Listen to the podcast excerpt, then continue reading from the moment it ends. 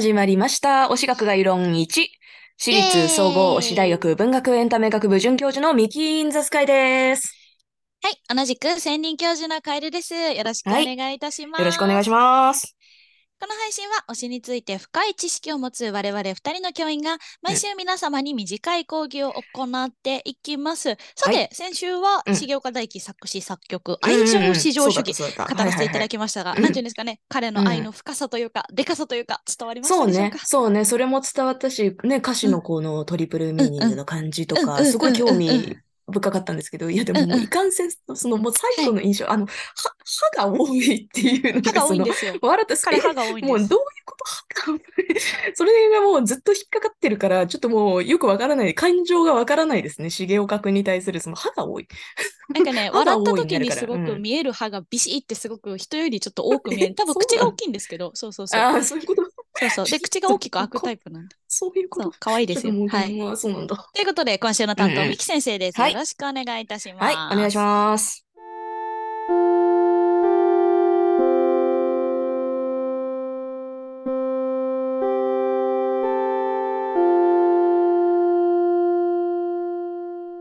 はい、えー今週はですね、文学からちょっと離れまして、えーフリーという、あのはいはいはいアニメについて、いろいろと語っていきたいと思います。そうなんですよ。ちょっとガイダンスでもお話しして、それ以来、うんうん数ヶ月何にも話されてきたんですけど、まあ、ここに来てちょっといね、いろいろ言いたいこともあったので、あの、はいはいはいフリーについて、えーお話ししたうんいかなと思います。で、まずね、うんうん基礎知識、知ってる方も多いとは思うんですけど、はいはいはい、はい。えー知らない人も多いと思うので、えー伝えますと、フリーは、あの、京都アニメーションが制作した水泳のうんうんアニメでして、今年10周年を迎える長寿人気アニメです。10年うーんね、そう、すごいよね。で、主人公は天才スイマーの七瀬遥香。で、はいはいはいその唯一無二のライバル、松岡凛。まあ、このあダブル主人公って感じですね。で、この二人を中心に、そうそうそう、最初は鳥取の田舎のね、小さなスイミングスクールから始まって、で、最終的にうんうんはそこで切磋琢磨した仲間たちがみんなオリンピックの舞台で戦うっていう。おーまあ、そういう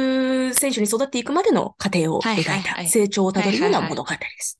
はいはい。で、この、だから小学校高学年ぐらいから最終的には大学2年生ぐらいまでになるんですけど、この主人公のね、七瀬遥香、遥香がたくさんの仲間たちと出会うんですよ。で、うんこれが本当にすごい人数なんですね。もう最初びっくら超えたんですけど、すごい人数で、もうアイドルと、だから同じ考えですよね。その45人、あ、よん？48人とかいたら、この一人ぐらい誰かの好きな人が 出るだろうみたいな、そんくらいの人数出てきていいまして、で、これを、まあ私はもう最初全然、あの、アニメ知らなかったんですけど、まああのね、この編集やってくださってる、あの人、はい。人編集さんね。編集さんが、あの、大好きでね、あの、ねまあ、む無理やりっていうかね、まあ、無理やり、こう、チケット代いらないんで、見に行ってくださいみたいな感じで、あの、あ連れて行かれて、そうそうそうそう。それで見に行って、前後編ね、あの、うん見たら、あの、うん私一人見つけちゃったんですよね、推しのキャラクター。うん。山崎壮介、その人です。はい。ね。先生、時間あと半分です。嘘でしょ。やばいやばい、ちょっと待ってちょっと待って、やばい、急ごう。で、宗介ね。これ、宗介は、えっ、と、何何何？えーだから、はるか、はるか、はるか、はるかという、えっ、と、なんだ、な、その、あ、はるかよりね、そのもう一人の主人公の松岡凛っていう人と関係が深い、あの、人物なんですよ。で、もう、あの、いいキャラしてて、ちょっと笑わないでください。これね、宗介ね、ごめんいいキャラしてて、で、もう何がいいかって、まず大事に男らしいんですよ。とっても男らしくて、フリーとかちょっと見ていただいたらわかるんですけど、みんなちょっと可愛らしい系なのね。とか、美しい系。あの、美形って感じ、こう前髪長い感じで、そう、シュッとして、ん美形な感じなんですけど、ソースケはもうその中で、男押すみたいな。押す押すみたいな。身長も高いし。で、うんうんうんもうお顔立ちも精悍なキリッとした、こう、釣り眉で。で、だけどね、垂れ目なの、目がね、垂れ目だから可愛いんですよ。だからちょっとこう、垂れ目好きだなそうそう大好き、そうそう。で、そのだから、その、もうゴリゴリ男前なのに、ちょっとこう、垂れてる目がね、可愛らしかったり、うんそういうギャップが可愛いんですよ。で、あの、ソースケはね、あの、イメージ、なんていうの、フリーのキャラクターってイメージアニマルみたいなのがあって、はいはいはいはいまあは、はるかだったら天才スイマーだから、こう、水中をスイッと泳ぐイルカとか、なんかそんな感じあるんだけど、うんうんうんソースケ何かというと、ジンベエザメなんですよ。可愛くないですか、えー、かわいい。でっかい、最大のサメなのに、あんなね、口大きくて可愛い。あれがソースケのイメージっていう、まあ、それもすごい解釈一致だし、いやいいですよね。いや、だからそのね、いいですよねぼーっとした感じがね、可愛いんですけど、で、それが、あのね、宗介なんだけど、で、あの、実はこれ、あのね、はるか、主人公のはるかに負けず劣らず、すごい水泳の才能がある選手で、もう結構全国大会とかバンバンバン出ちゃったりとか優勝しちゃったりとかね、してるんだけど、うんこれね、悲しいんだけど、高校1年生の時にね、肩故障しちゃうんですよ。だから頑張りすぎちゃったから。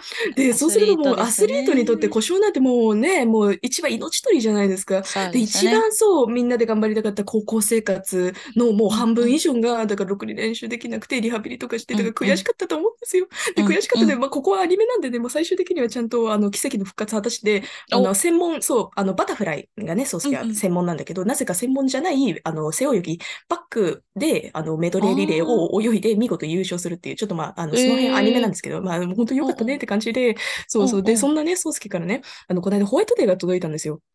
あで、すごい可愛らしい、あの、あ、いや、まあ、これはちゃんとお金をお支払いして、あの、届いたっていうはね。形なんですけど、うんうん。そう、可愛らしい瓶に入った、その、で、ジンベエザメね、あの、チャーム、うんうん。アニマルのチャームがついて、ジンベエザメの可愛らしいキャンディーが届いて、で、そこにね、うんうん。あの、これ言いたいこと、これね、あのね、赤い封筒が入ってたんですよ。すごい材質のいいね、赤い封筒が入ってて、で、あ、はいはい。嘘、ソウスケからホワイトデーの、え、メッセージ来たと思って、めっちゃ喜んでね。うん。そうで特典お支払いしてたのに、みたいな感じで、あの、パッて開いたら、すごい納品書だったんですよ。その、すごい紙質のいい納品書で、それはだけすごいがっかりしましたっていう、それが言いたいことです。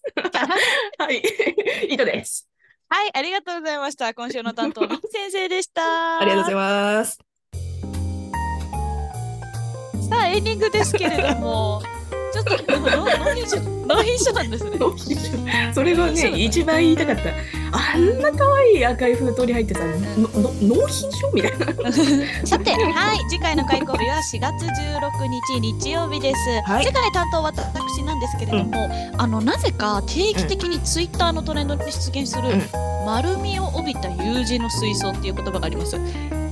ちなみに、ちなみに今朝も入ってました。え、そうなの？で、その根源でもあります、うん伝説の15分番組、カンパニについてお話しさせていただきたいと思います。はい、白森セットと関ジャニエイトは最高ですよ。来週もぜひ聞いてください。ありがとうございます。はい、ありがとうございます。